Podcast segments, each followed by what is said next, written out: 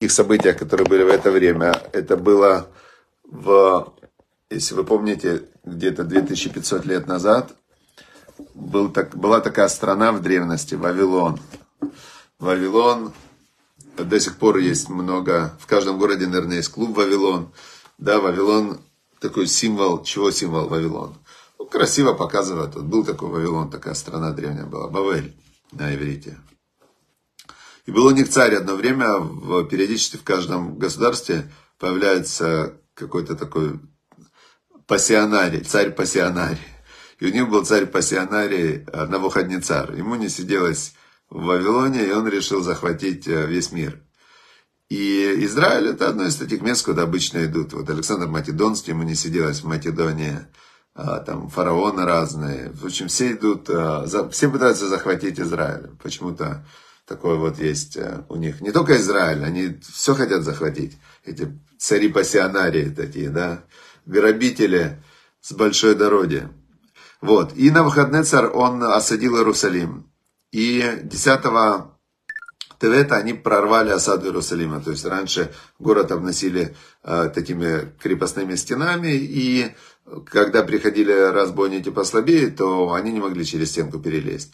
А этот на выходный царь пришел с целой армией, и они стояли под стенами Иерусалима, и 10 Тевета, вот в этот день, они прорвали осаду, и через э, какое-то время, получается, большое время, 9 Ава, был разрушен первый храм, то есть, получается, если они прорвали 10 Тевета, а Дава еще полгода, в общем, мне надо уточнить тогда вот этот момент, потому что если он был разрушен 9 ава, то как же они, а, значит, или они начали осаду, наверное, они начали осаду 10 Тевета, я, я вот, может, тут и ошибся, наверное, они начали, осадили город 10 Тевета, и там где-то полгода, год, пока еще были продукты, пока была еда, вода, город держался, а потом они прорвали осаду и уже 9 ава разрушили первый храм, который построил царь Соломон. Вот царь Соломон мудрейший из людей. Он строил, он никого не захватывал. У него не было ни одной захватнической войны.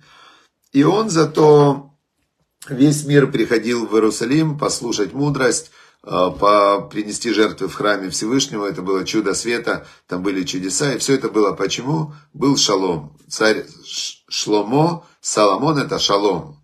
И он, значит, он сделал шалом тогда во всем мире, и все приходили в Иерусалим. А пришел на выходный царь и разрушил. Такой плохой человек.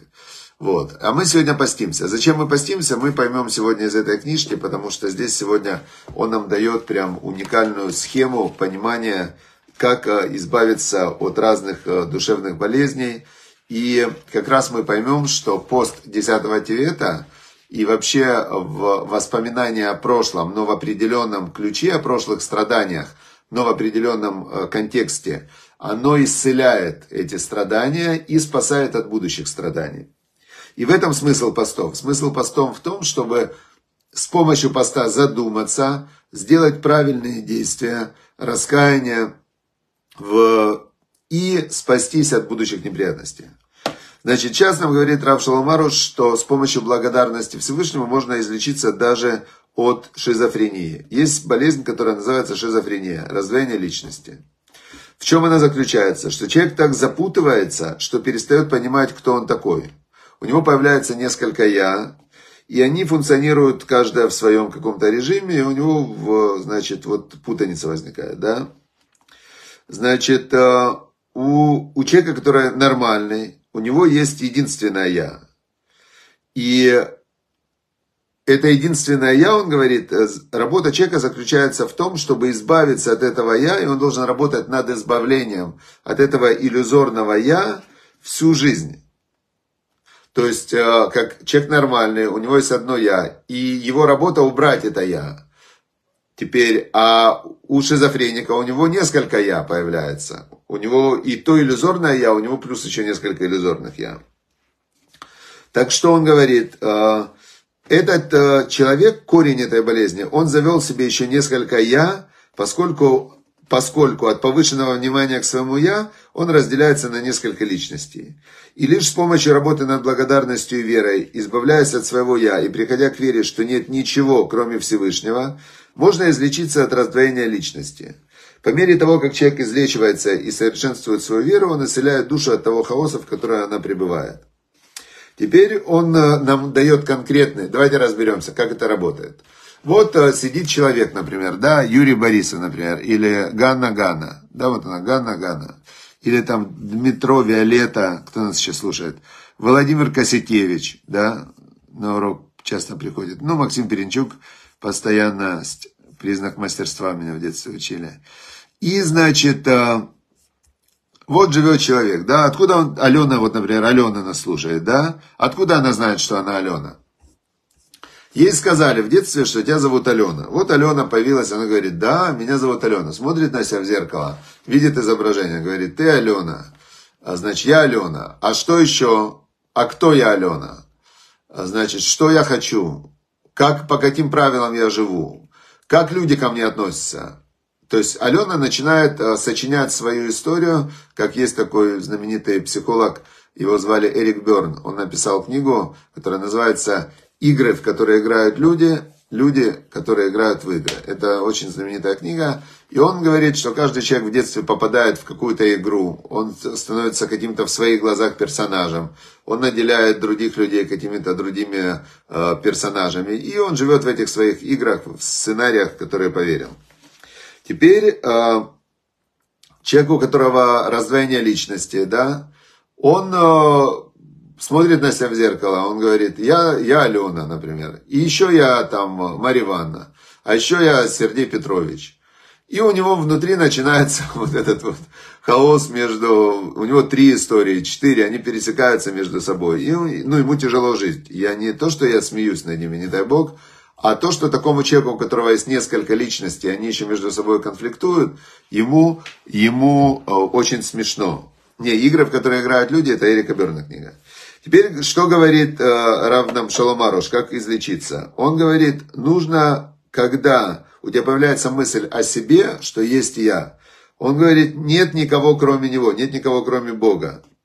И надо так говорить, Владыка мира, спасибо тебе большое за страдания моей души, за противоборство в мыслях, что я тот и я этот, и я такой-то, и я такой-то, и что мне вообще не ясно, кто я такой. Тебе тоже за это спасибо потому что это все очень интересно, как ты устроил мир. Ведь нет ничего, кроме Тебя, Господи. Спасибо Тебе большое. И, несомненно, эти страдания, которые я сейчас испытываю, не понимая, кто я, Мария Петровна или Сергей Иванович, значит, они призваны искупить мои грехи, особенно грех гордыни.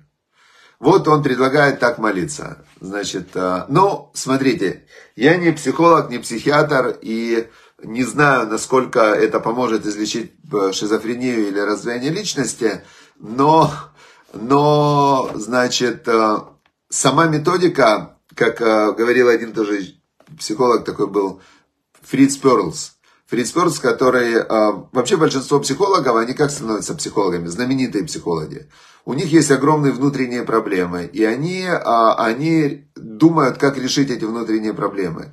И когда они решают какие-то свои внутренние проблемы, они рассказывают о том, как они решили свои проблемы, значит, другим людям. И так появляются новые системы психологии.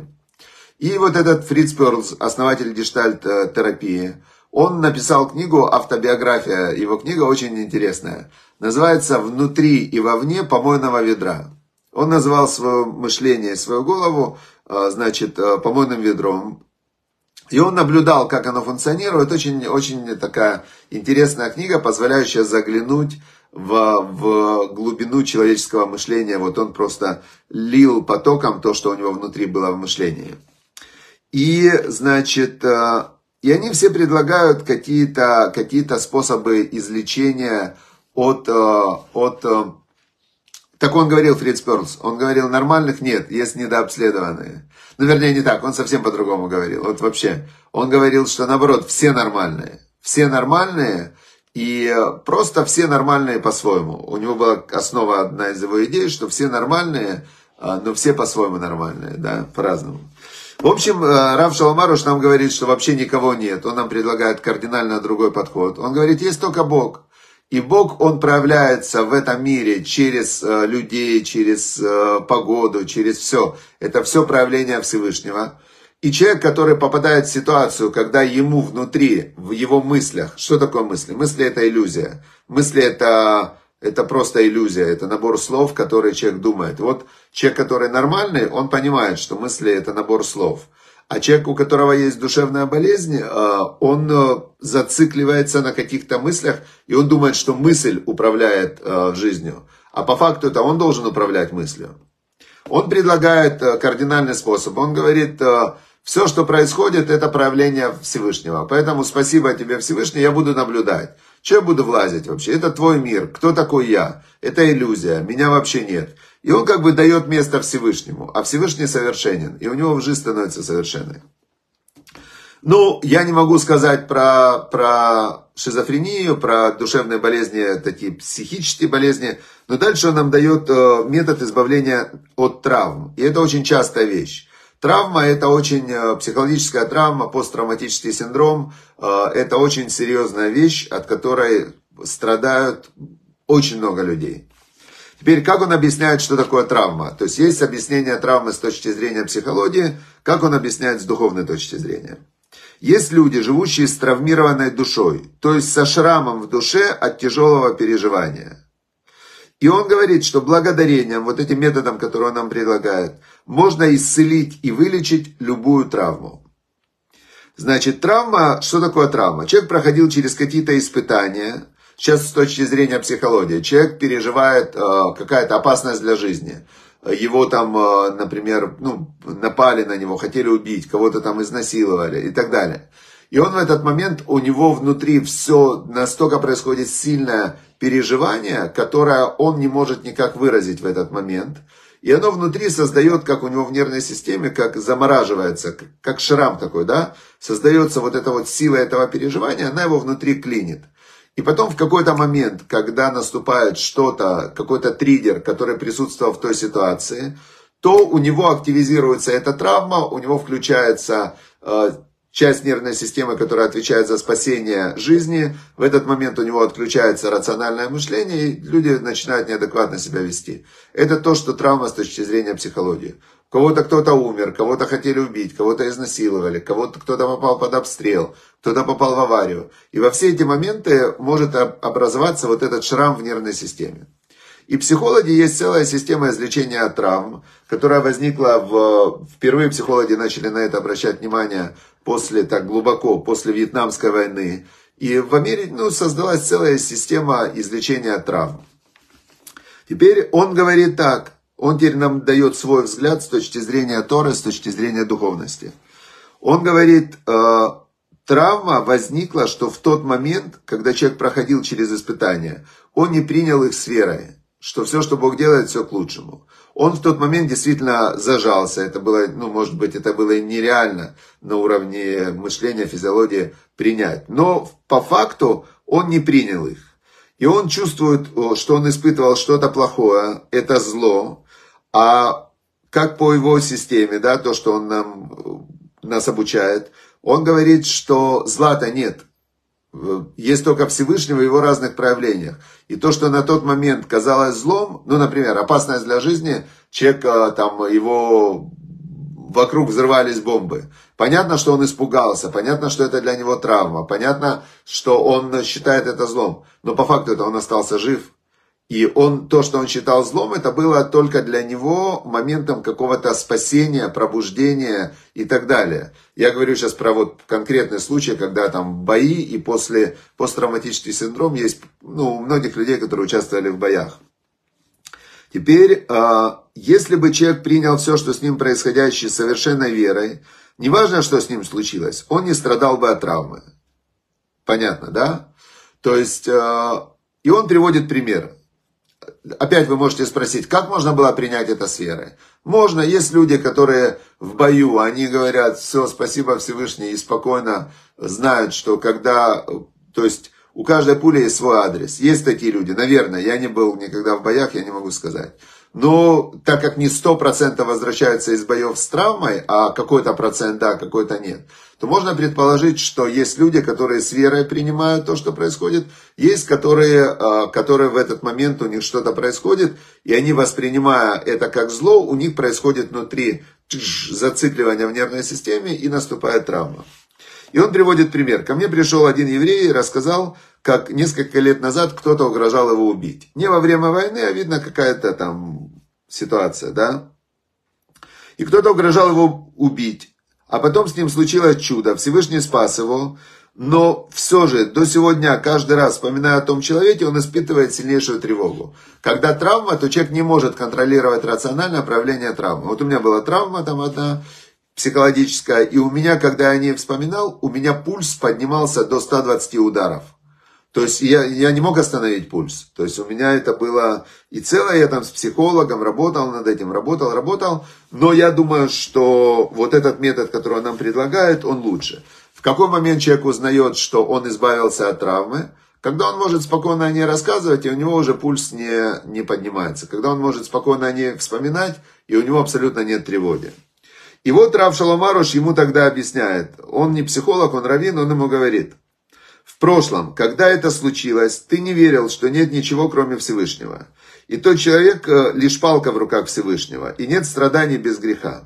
То есть в тот момент ты действительно это воспринял как зло, как угрозу, как опасность для жизни. Теперь при каждом воспоминании о том случае тебя терзает тревога, поскольку ты все еще не веришь во Всевышнего, не веришь, что нет ничего кроме Него, и все к лучшему. Так теперь нужно начать в это верить и совершить раскаяние за прошлые годы страданий. От чего человек страдает? От недостатка веры. Теперь он ему говорит так. Если бы, значит, э, он приводит опять э, то, на чем он базирует свое учение. Он базирует его на учении Раби Нахмана из Братслава, который говорил, у того, кто лишен веры, жизнь не жизнь. Страдания постигают человека от недостатка веры. Если бы у него была вера, то не было бы никакого страдания. Все, что Всевышний делает, все к лучшему. В мире нет зла. Понятие зла – это человеческое неверие. Он говорит, и я ему дал такой совет этому человеку, который страдал от травмы после того, как кто-то угрожал его убить. Хочешь избавиться от травмы, очистить свое прошлое от всякой боли и тревоги? Тогда каждый день в течение получаса говори спасибо за те события и совершай двойное раскаяние. И за грех, навлекший на тебя тогда эту беду, и за то, что ты не обратился к раскаянию, а впал в полную ересь в момент, когда ты не понимал, что все от Всевышнего, и Всевышний-то его по факту спас, по факту все хорошо. Он религиозный, все хорошо, но в тот момент он боялся, что будет все нехорошо. Он говорит, так это и было твое неверие. И, значит, тут он, он дает нам вот тут молитву, как надо говорить. Значит, я думаю, что я это, это сфотографирую, и в телеграм-канал я эту молитву подчеркнул как раз. Кто захочет, сможет в телеграме ее тогда увидеть. Значит, следует сказать перед Всевышним так. Владыка мира, спасибо тебе большое за все эти беды, на самом деле вызванные лишь недостатком моей веры в тебя. Ведь если бы я еще тогда верил, что это не он причиняет мне страдания, тот человек, а ты, то сказал бы тебе за это спасибо. Я пел бы и славил бы тебя, а затем поискал бы, какое в этом заключено благо, то есть за что мне следует совершить раскаяние. Я уже тогда был бы полностью спасен и от той угрозы, и от страхов, и от тревог. Но, к сожалению, я не верил в тебя тогда, и даже сегодня мне не хватает веры, и поэтому меня все еще одолевает страх. Поэтому сперва я восхвалю Тебя, Господи, за то, что Ты дал мне сейчас веру и позволил поблагодарить за происшедшее. Я прошу Тебя укрепить мою веру и дать мне поверить совершенно, что все это было мне во благо. Благодарю Тебя за мою боль и страдания и позволь мне совершить полное раскаяние за грех, навлекший на меня эти мучения. Вот эта молитва. Теперь вы скажете, ну, это же, как, как это сказать? Очень просто. На тот момент он сказал себе, меня убьют, я боюсь. Сказал, это было правдой, это не было правдой. Это было его предположение, которое его в тот момент ввело в состояние паники, и которое было полнейшей неправдой, это была иллюзия. Но эта иллюзия у него запечаталась, Теперь он говорит, спасибо тебе Всевышний, ведь э, я же вижу, что все к лучшему. Я же реально вижу, что все к лучшему. Я жив, я религиозный, у меня все хорошо сейчас. Да, у меня есть вот тот вот момент, э, запечатался моего неверия. Я в тот момент не верил, что будет хорошо. Я не верил, что э, ты мне хочешь только добра. А сейчас я верю. Спасибо тебе за то, что сейчас я верю. Усиль мою веру сейчас. Спасибо тебе за то, что я осознал, что я тогда не верил. Спасибо тебе, что я осознал, что то событие, которое пришло, что те проблемы в жизни пришли ко мне, потому что я и раньше в тебя не верил. Если бы я раньше в тебя благодарил, так я бы в это время сидел бы в Бейт-Мидраше, в Доме учения, там был бы вообще совершенно другим человеком. И я бы не попал бы в ту ситуацию, если бы я верил в тебя до этого.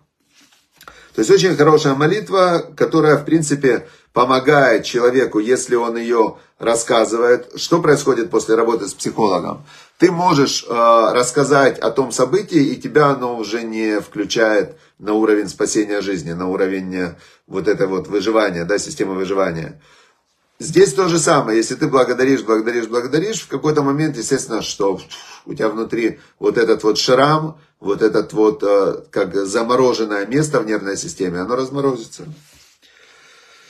Второе, вообще рассказ тут такой он приводит, просто вообще, я вам говорю.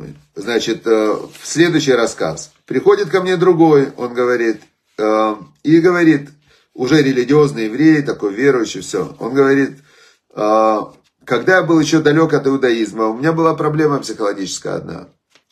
Опять же, душевная болезнь, она все, все они идут из того, что человек не благодарит Всевышнего, не понимает, как все хорошо для него, он выстраивает какие-то схемы, там что-то он себе навыдумывал, и, значит, понятно, что ему плохо. И ему посоветовали идти к психологу. А оказалось, что этот психолог был сущий злодей, и под гипнозом, когда он пребывал под гипнозом, психолог решил над ним надругаться. Представляете, изнасиловать его. В какой-то момент он это почувствовал. Ужас вообще, да? И Всевышний спас его. Он обратился к иудаизму, но в душе у него остались потаенные страхи, связанные с боязнью надругательства. Теперь Арав Шаламаруш ему сказал так. Он ему говорит, «А, так это же говорит отлично, ведь ты же обратился к раскаянию благодаря той беде. Так теперь скажи спасибо за испытанные тобой мучения. Не смотри на психолога, смотри на Всевышнего, который увидел, что тебе следует пройти такие-то страдания, чтобы ты обратился к раскаянию. Ты же до этого не обратился ни к вере, ни к Богу. Ты ходил, все что-то себе выдумывал. Когда видят вещи такого рода, в сердце поднимается вопрос. От чего же человек должен пройти через такие мучения и надругательства, Боже упаси? А, он говорит так что в данном случае нам ясно видно, что без мучений, пережитых тем евреем во время посещения злодея-психолога, он не смог бы обратиться к религии. А, понятно, да? Корень всех страхов, которые тянутся из прошлого, в том, что еще тогда, переживая страх и боль, человек не верил во Всевышнего, в то, что нет ничего кроме него, и все к лучшему. Исправить это можно только поверив. Поэтому сейчас скажи, еще раз есть еще одна молитва, тоже ее сфотографирую, вам в Телеграм поставлю. Скажи так. Владыка мира, я благодарю Тебя за все страдания, которые были у меня все эти годы. Я благодарю Тебя за то, что Ты послал мне человека, который напугал меня. Я благодарю Тебя, Создатель мира, за ту аварию, за то, что Ты позволил мне увидеть эти ужасные вещи. Я благодарю Тебя и за то, что тогда у меня не было достаточно разума, чтобы поверить, что все к лучшему, поскольку Ты хотел, чтобы я пережил страдания. Теперь я благодарю Тебя за мучения, которые я испытывал все, это, все эти годы, ведь это к лучшему. Теперь Ты смилостивился надо мной и дал мне поверить, что все к лучшему. Спасибо Тебе, Господи, за это. И таким образом можно стереть прошлое, страдания прошлое и освободиться для будущей хорошей жизни. Вы можете сказать, нет, это как же можно сказать спасибо за зло? Пока вы в это верите, то понятно, что нельзя сказать. Но если вы не скажете, то зло будет оставаться с вами всегда и давать вам и сейчас страдания. Вот, вот и все. То есть этот метод, если этот метод, а, если этот метод использовать, да, если этот метод использовать, видите, в Телеграме был выключен звук, я только сейчас заметил, да, чти отдел заметил. Все к лучшему, слава Богу, все к лучшему. Сейчас есть в Телеграме звук, но был все время звук и в Фейсбуке, и в Ютубе, был все время звук, сейчас и в Телеграме есть звук. И с Божьей помощью, значит, вы сможете, если были очень важные вещи. Очевидно, так Всевышний захотел, чтобы кто-то, кто был в Телеграме, не услышал. То есть это же реальность, мы можем ее не принять, мы можем ее описать как угодно. И вот сейчас э, то, что уже произошло, то, что был выключен звук, у нас есть, э, ну, как минимум три простых варианта это описать. Первый вариант. что это было плохо, и это было для плохого. Второй вариант, что это было плохо, и это было для хорошего. Третий вариант, что это было не хорошо и не плохо, просто не было звука в Телеграме. Сейчас звук есть в Телеграме, и можно посмотреть урок в Ютубе, можно посмотреть урок в Фейсбуке. Э, то есть, в принципе, э, все описать, не добавляя никаких оценочных характеристик.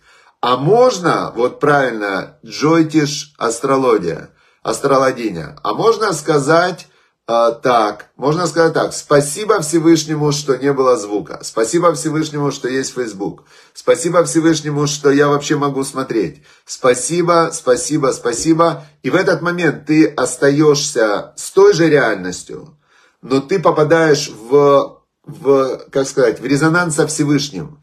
Причем в резонанс очень классно, как в резонанс благодарности, в резонанс принятия, в резонанс, когда ты даешь ему место. То есть Всевышний-то он совершенный, и когда ты даешь ему место, убирая свое «я» и свое мнение, как должно быть, а принимая то, как есть, в этот момент ты попадаешь совершенно в другой мир. Мир, в котором ты, соединившись со Всевышним, э, становишься тоже совершенным, потому что Всевышний совершенный, и все, что тебе нужно, оно все придет.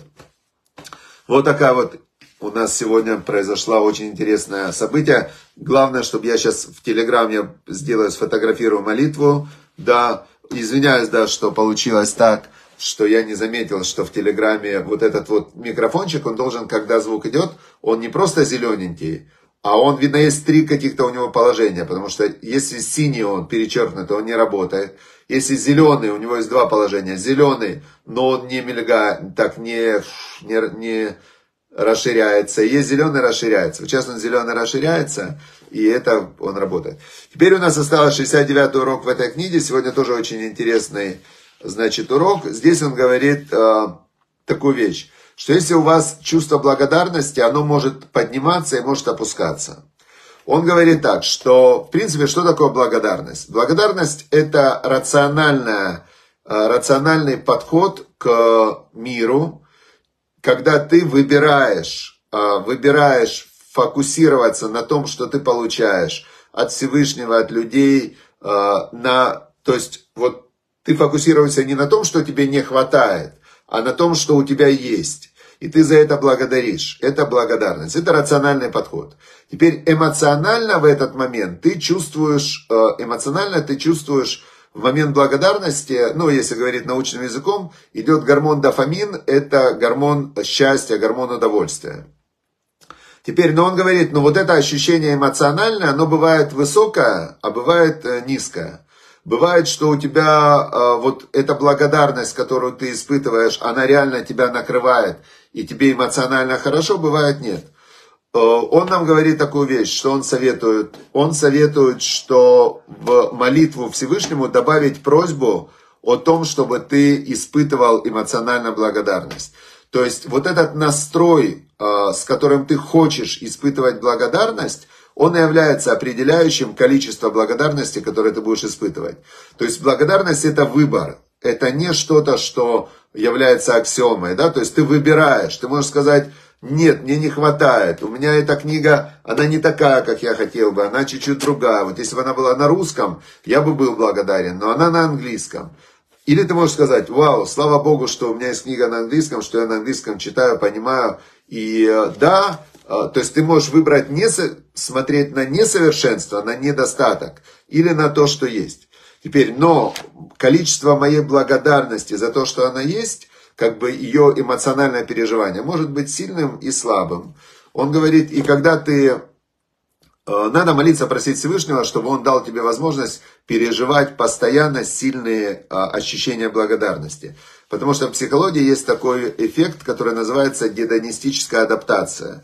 Мозг человека, который ты просто отпускаешь на самотек, он быстро привыкает к хорошему, адаптируется, и он перестает испытывать благодарность. И э, психологи говорят так, что если ты осознанно, с помощью специальных э, работы там, и так далее, специальных способов не усиливаешь осознанно свою благодарность и свою э, вот эту вот ну, радость от получения хорошего, то на естественном уровне она очень быстро и резко падает. Поэтому человек, который живет просто по самотеку, он будет неблагодарным, недовольным, несчастным, бедным, больным и вообще.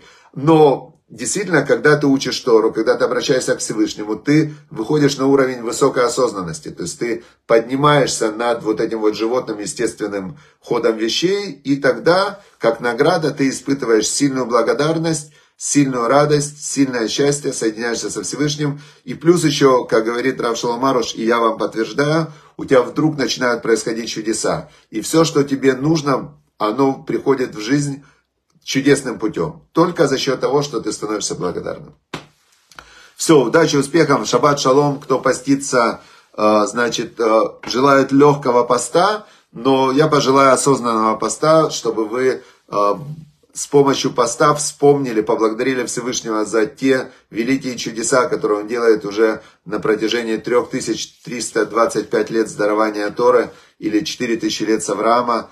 А, значит, а, то есть поблагодарить за те чудеса и за те проблемы, которые и позволяют увидеть эти чудеса.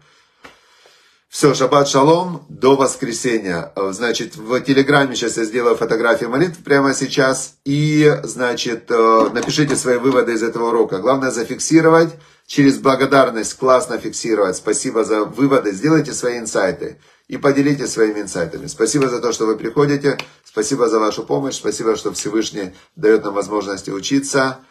Все, всем удачи, успехов, шаббат шалом. Спасибо.